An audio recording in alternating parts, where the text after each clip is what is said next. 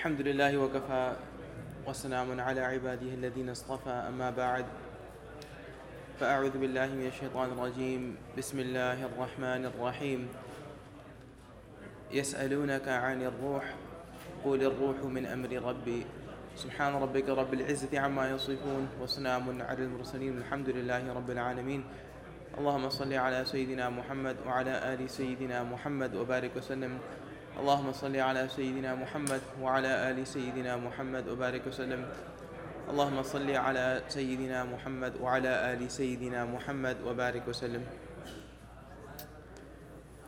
Yesterday we discussed how our success in deen, specifically but broadly speaking, our success in general in life, it lies in our ability to ignite within our souls a passion for deen. And if that passion is ignited, then we succeed. We succeed in this life, and we succeed in guiding other people as well.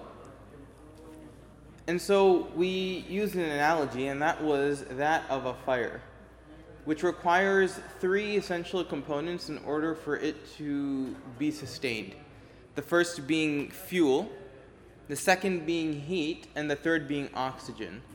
And when a spark is lit, it allows, when these three come together, it causes a fire. And that fire essentially grows and grows, and eventually, once it's solid enough or firm enough, then it begins to spread. And we use this analogy in deen. You know, the spark we mentioned is like our iman. You can think about it almost like if you have a fireplace or even a stovetop, there's often a pilot. And that pilot, it's a very small flame. It doesn't do much harm at all. It can't do any harm, nor can it really benefit. It's there. It can get blown out in the wintertime sometimes. Sorry, in the summer when it's not used for extended periods of time, that spark blows out. But it's there, and it can be that source, and that's really what our iman is. Allah subhanahu wa ta'ala put this tiny little pilot in our heart, and it's always there. Anyone that believes in Allah and believes in the Messenger of Allah sallallahu alaihi wasallam, they have this tiny little flame that's always, constantly burning. It's not ignited. There's no passion for deen per se, because there's no fire within the hearts or within the soul, but it's there. It's there. The meaning, the potential is there for that heart to catch fire and spread for the betterment of that individual. So it's possible. It's always possible, and that spark is our iman. Then you have the fuel, which is our hearts. That heart is that is the fuel by which the fire can take its hold. We talked about heat. Now, heat could be many sources, but in particular, heat being from Ramadan, because the meaning of Ramadan derives from intense heat. So now you have that spark, which is our iman. You have the fuel for that fire to develop, and that's our heart. You have the intense heat of Ramadan, which is basically heating that heart so that it becomes moldable and pliable, and so it can catch fire. And the only thing that then remains is oxygen, right? And the oxygen basically meaning that it's a gas in the case of fire, but in the case of our deen, or in the case of our hearts and our souls, it's a multitude of things that essentially causes that fire to start, and then it sustains it. Now, we mentioned that over the course of the next several days, we would talk about what the oxygen for the soul really is. What is it that's allowing it to ignite that flame? And what is it that's causing it to sustain itself, right? And there's many, many things that we're going to talk about, be it Quran, be it Salah, be it coming to the masjid. All of these things serve as oxygen for the soul. But before we even get into that discussion, we first must understand what the soul is. Before we get into that discussion, we first must understand what the soul is. So we're going to have a bit of an academic discussion tonight, so that we can better understand it, because if you understand the principles that we covered tonight, it'll make the rest of the discussion and the rest of the conversations over the next week or so much more palatable. Okay, so how did Allah subhanahu wa ta'ala create us? Let's understand that first. Recognize, we think of the creation of Allah subhanahu wa ta'ala, of us, as being just one. We are a body. I'm here, I'm present right now. What you see is exactly what Allah ta'ala created. And that's partly true. But the reality is that Allah Ta'ala created us of two parts. And that is the body and that is the soul. And this is accepted by the majority, if not all, of the Jumhur al-Ulama. That Allah Ta'ala created us from a body and He created us from a soul, and these two things are distinct from one another. Now, about the soul, we know very little. We know a lot about the body, right? You can ask any physician. They can give you all these details about the body, about how it comes to life. You know, how it starts off with just one cell, and then two cells, and four cells, and then it grows into an embryo, and then it through nourishment, it basically grows, a fetus develops after the fetus, and it becomes born, and then it ages over the course of decades, and eventually then it loses some of that energy, and it passes away, and then the body passes away. We know a lot of detail about the body. There's still a lot to learn, but we know a lot. But when it comes to the soul, we know a little. We know little. And the reason I'm saying we know little isn't just because of my own knowledge of the soul, but because Allah Ta'ala specifically mentioned this in the Quran. So the Sahaba asked the Prophet ﷺ, يَسْأَلُونَكَ عَنِ الرُّوحِ. You know, they ask you about the ruh, the spirit, the soul. So Allah Ta'ala says in the Quran, قُلِ الرُّوحُ مِنْ أَمْرِ رَبِّي. The Prophet ﷺ is told by Allah Ta'ala to say, قُلِ الرُّوحُ مِنْ أَمْرِ رَبِّي. Tell them that the soul, the ruh, is from the command of Allah Ta'ala, from my Lord, the command of my Lord, min amri rabbi. وَمَا أُوتِيتُم مِّنَ الْعِلْمِ إِلَّا قَلِيلًا. And we know very little about it. Oh, sorry, let's put it this way. You've only been given but a little bit of knowledge about the soul. We don't know everything about the soul, but what we know is just a piece of the pie. Now, what do we know about the soul? It predates the body. We know that. So the body comes into play at what point? When we're in the womb of our mother. That's the first time that our body comes together. It's two drops of fluid from man and woman come together. Genetic material then interchanges. And then you develop a couple of cells, and that's when the body begins. And then it develops. And the body deteriorates when? When we go into our grave. But the soul predates the body. And this comes in the Quran. Allah Ta'ala says in Surah Al-A'raf, وَإِذْ أَخَذَ رَبُّكَ مِنْ بَنِي آدَمَ مِنْ ظُهُورِهِمْ ذُرِّيَّتَهُمْ وَأَشْهَدَهُمْ عَلَىٰ أَنفُسِهِمْ. There is a time when وَإِذْ أَخَذَ رَبُّكَ مِنْ بَنِي آدَمَ مِنْ ظُهُورِهِمْ ذُرِّيَّتَهُمْ. From behind Adam alayhi salam, Allah subhanahu wa from the children of Adam alayhi salam, Allah subhanahu wa ta'ala sort of lined us up soul by soul by soul by soul. We were taken. And this happened before existence, you can say. Before this world actually started, we were standing behind Adam alayhi salam. وَأَشْهَدَهُمْ عَلَىٰ أَنفُسِهِمْ أَلَسْتُ بِرَبِّكُمْ. And Allah subhanahu wa ta'ala was present, and He asked all of the souls that lined up before our father, Adam alayhi salam, asked all of us, أَلَسْتُ بِرَبِّكُمْ, that am I not your Lord? Am I not your Lord? Now, at that time, there was no body. We were all there. And some scholars call this alamul arwah. This is the world of spirits or souls, you can say. This is before the bodies that even came into existence. And so it was asked of every single soul, أَلَسْتُ بِرَبِّكُمْ, who is your Lord? Or am I not your Lord? Allah Ta'ala asked. And then everybody responded, قَالُوا بَلَى, but of course. Meaning all of the souls responded to Allah Ta'ala that yes, of course you are our Lord. Right? Now, in this world, let's say a select few people accept it. 1/3 of the world's population accept it. But back then, every single human being that ever would come into existence accepted, in the form of the soul, accepted that Allah subhanahu wa ta'ala was a Lord, and there was no debate on that day. Everyone answered the same. قَالُوا بَلَىٰ شَهِدْنَا أَن تَقُولُوا يَوْمَ الْقِيَامَةِ إِنَّا كُنَّا عَنْ هَذَا غَافِلِينَ. That we witness that we're making this statement today, lest that on the day of judgment we forget. Right? Lest that we forget that we actually said this. And that's what's amazing about this interaction. So all of us stood, and that was at the time when we were just souls. There was no physical body at the time. Eventually, as we entered into this world, a soul was breathed into us. Our soul was breathed into us. And there's a little bit of debate, but it occurs while the fetus is still in the womb of the mother. The soul actually enters into that fetus. And then after that, you enter into this world. Now, at that point, the body and soul then live together. Right? So the body becomes the vehicle for the soul. And eventually, it lives on for however long the soul will be in this world. It could be a matter of 2 months, right? We see infants passing away in a matter of a month or two. It could be 60 years. And then what happens is the angel of death comes and it removes the soul, and the body and soul again part ways. And then the story continues. But the point being that these are two distinct entities, and the soul predates the body. The body came after, and the body serves as a vehicle. Now, it's important for us to understand this, because the body is simply a vehicle for our soul. It's not the focal point of our life. Yet we've made our bodies a focal point of our life. Not just we, meaning us here in this gathering. We as human beings have made our bodies a focal point in our life. How good do we look? What does my hair look like? If I comb it this way one day, what will people think of me? Look at the clothes that I wear. Look at the cars that I drive. What are those things that sustain the body? The things that sustain the body are things that come from this world. So food, clothing, and shelter, namely. Food, clothing, and shelter. These are the things that sustain the body.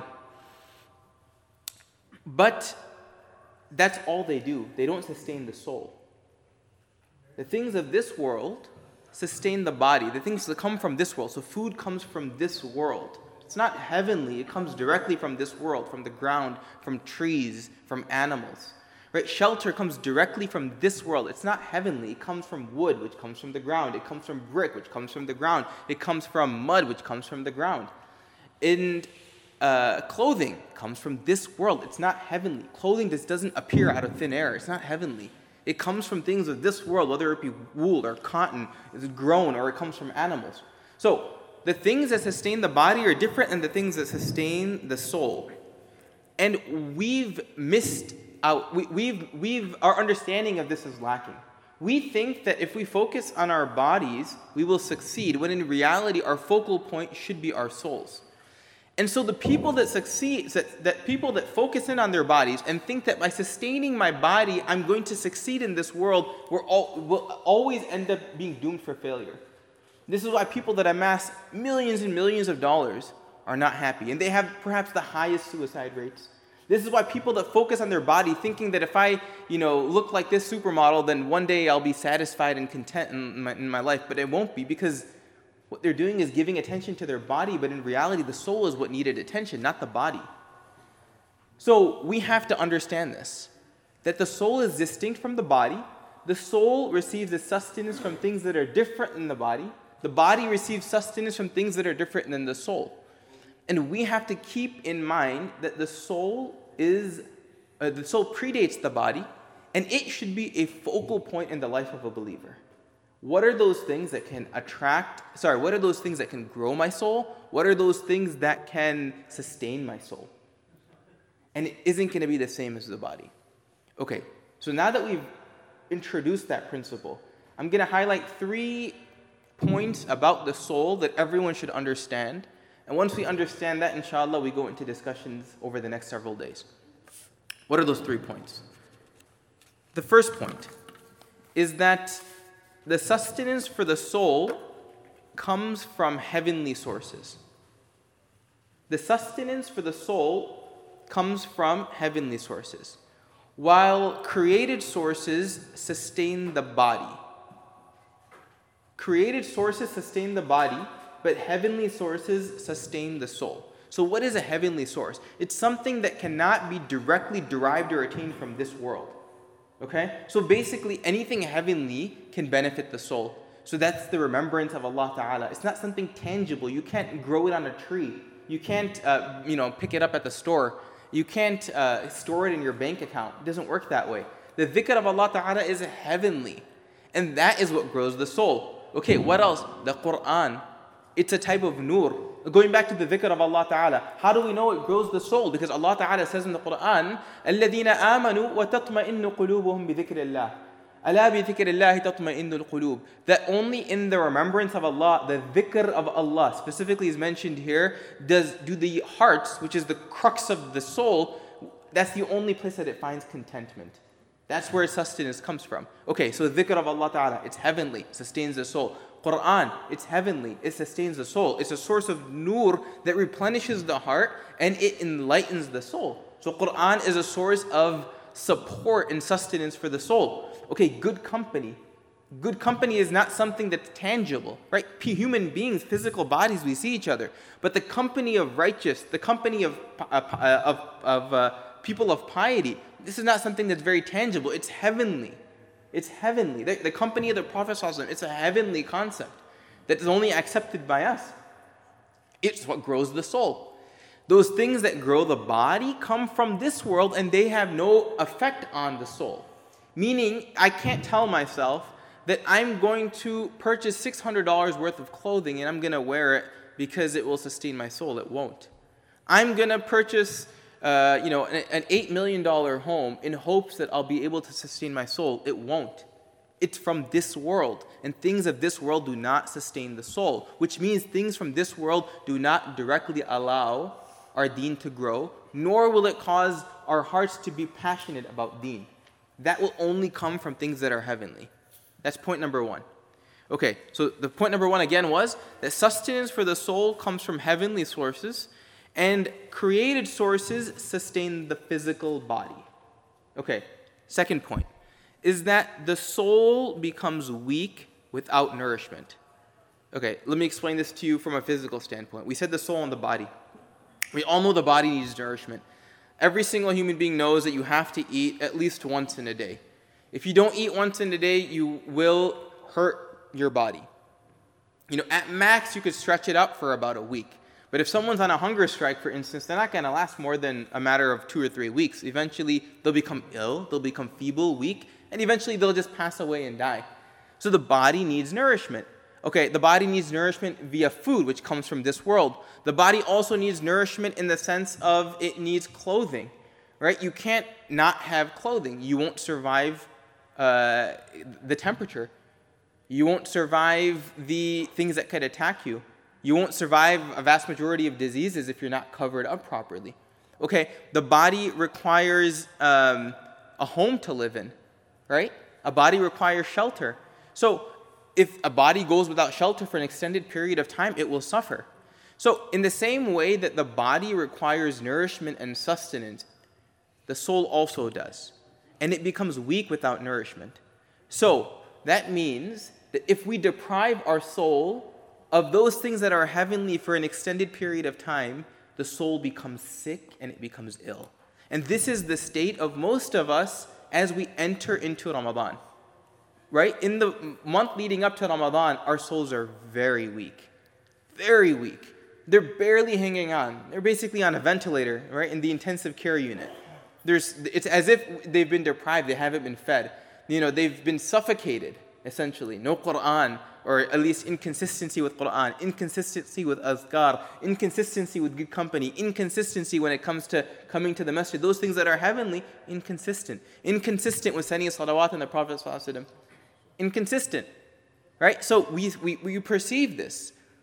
It becomes sick and it becomes ill. And if a person neglects everything heavenly for an extended period of time, that soul passes away, and that equates to leaving the fold of Islam altogether. Most people that leave this deen, it doesn't happen overnight. It happens over an extended period of time. They deprive their soul. Now, the body has nothing to do with it. You could deprive your body and still stay in a state of iman. But if the soul is deprived, it passes away, and that translates into losing iman altogether.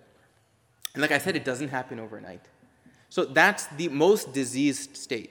You're so diseased that you pass away.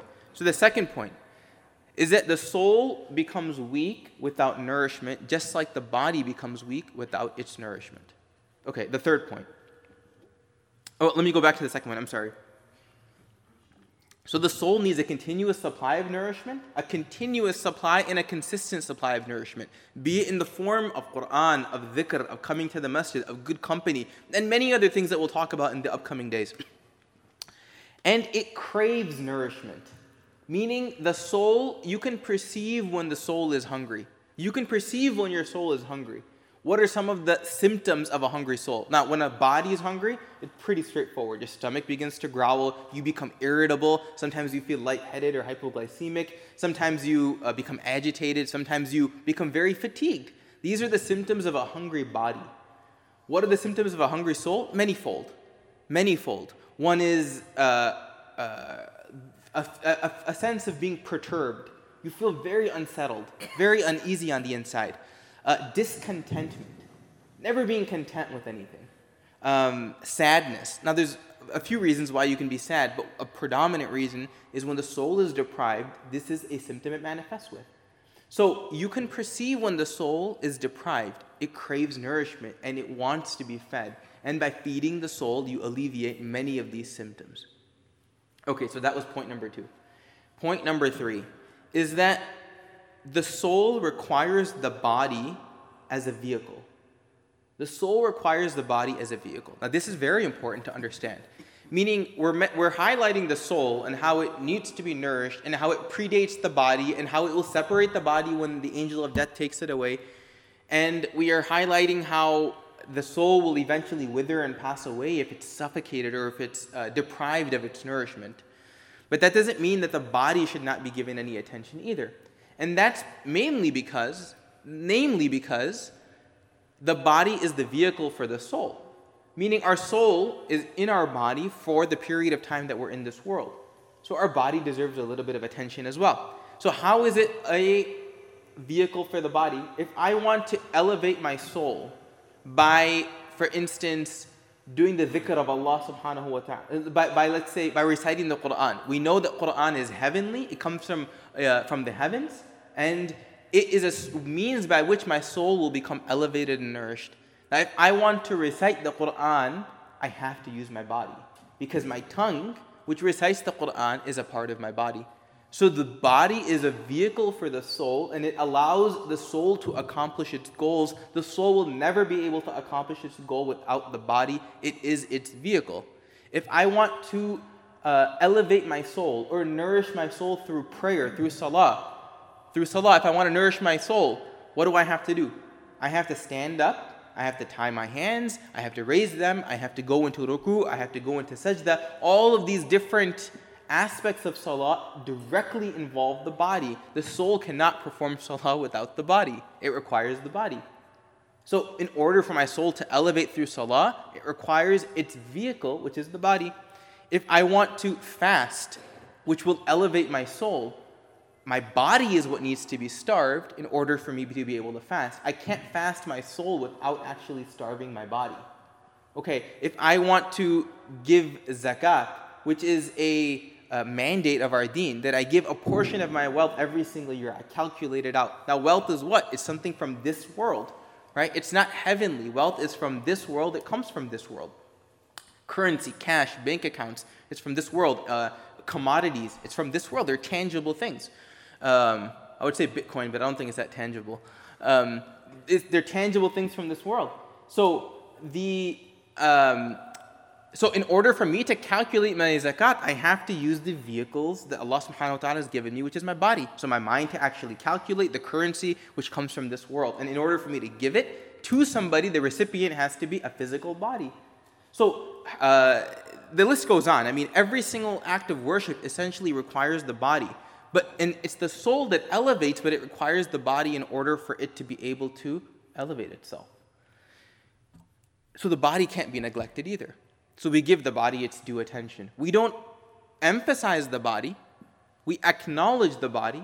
We keep the body healthy. We give it what it needs. We keep our focus on our souls. Because it's the soul that is hungry. So the key take-home point from today is that the sustenance of the soul comes from those things that are heavenly. In other words, those things come from the commanded world, alamul amr. Right? Allah Ta'ala says that قُلِ الرُّوحُ مِنْ أَمْرِ رَبِّي, that the ruh is from the commanded world. Allah Subhanahu wa Ta'ala said for it to occur, and it occurred immediately. Kun fayakun. The ruh comes from there. So all of those things that will sustain the ruh will be those things that are heavenly as well. And importantly, the sustenance for the soul comes from heavenly sources. The soul becomes weak without regular and consistent nourishment, and the soul requires the body as its vehicle. So if we understand this principle, these principles that we've highlighted and outlined today, then the rest of the series will make sense. Why is it that all of these things that we're going to mention are going to be sort of the oxygen for the soul that allows the soul to grow and flourish? It's different than the body. It's distinct from the body. It predates the body, and it should be a point of emphasis for all of us. So may Allah subhanahu wa ta'ala grant us all the tawfiq to understand the subtleties as elucidated in the Qur'an and through the teachings of the Prophet sallallahu alaihi wasallam. May Allah subhanahu wa ta'ala grant us all the tawfiq to elevate our souls during these last few days and nights of Ramadan. And may Allah ta'ala grant us the wisdom to protect our souls from those things that are harmful to it. Wa akhiru da'wana alhamdulillahi rabbil alameen.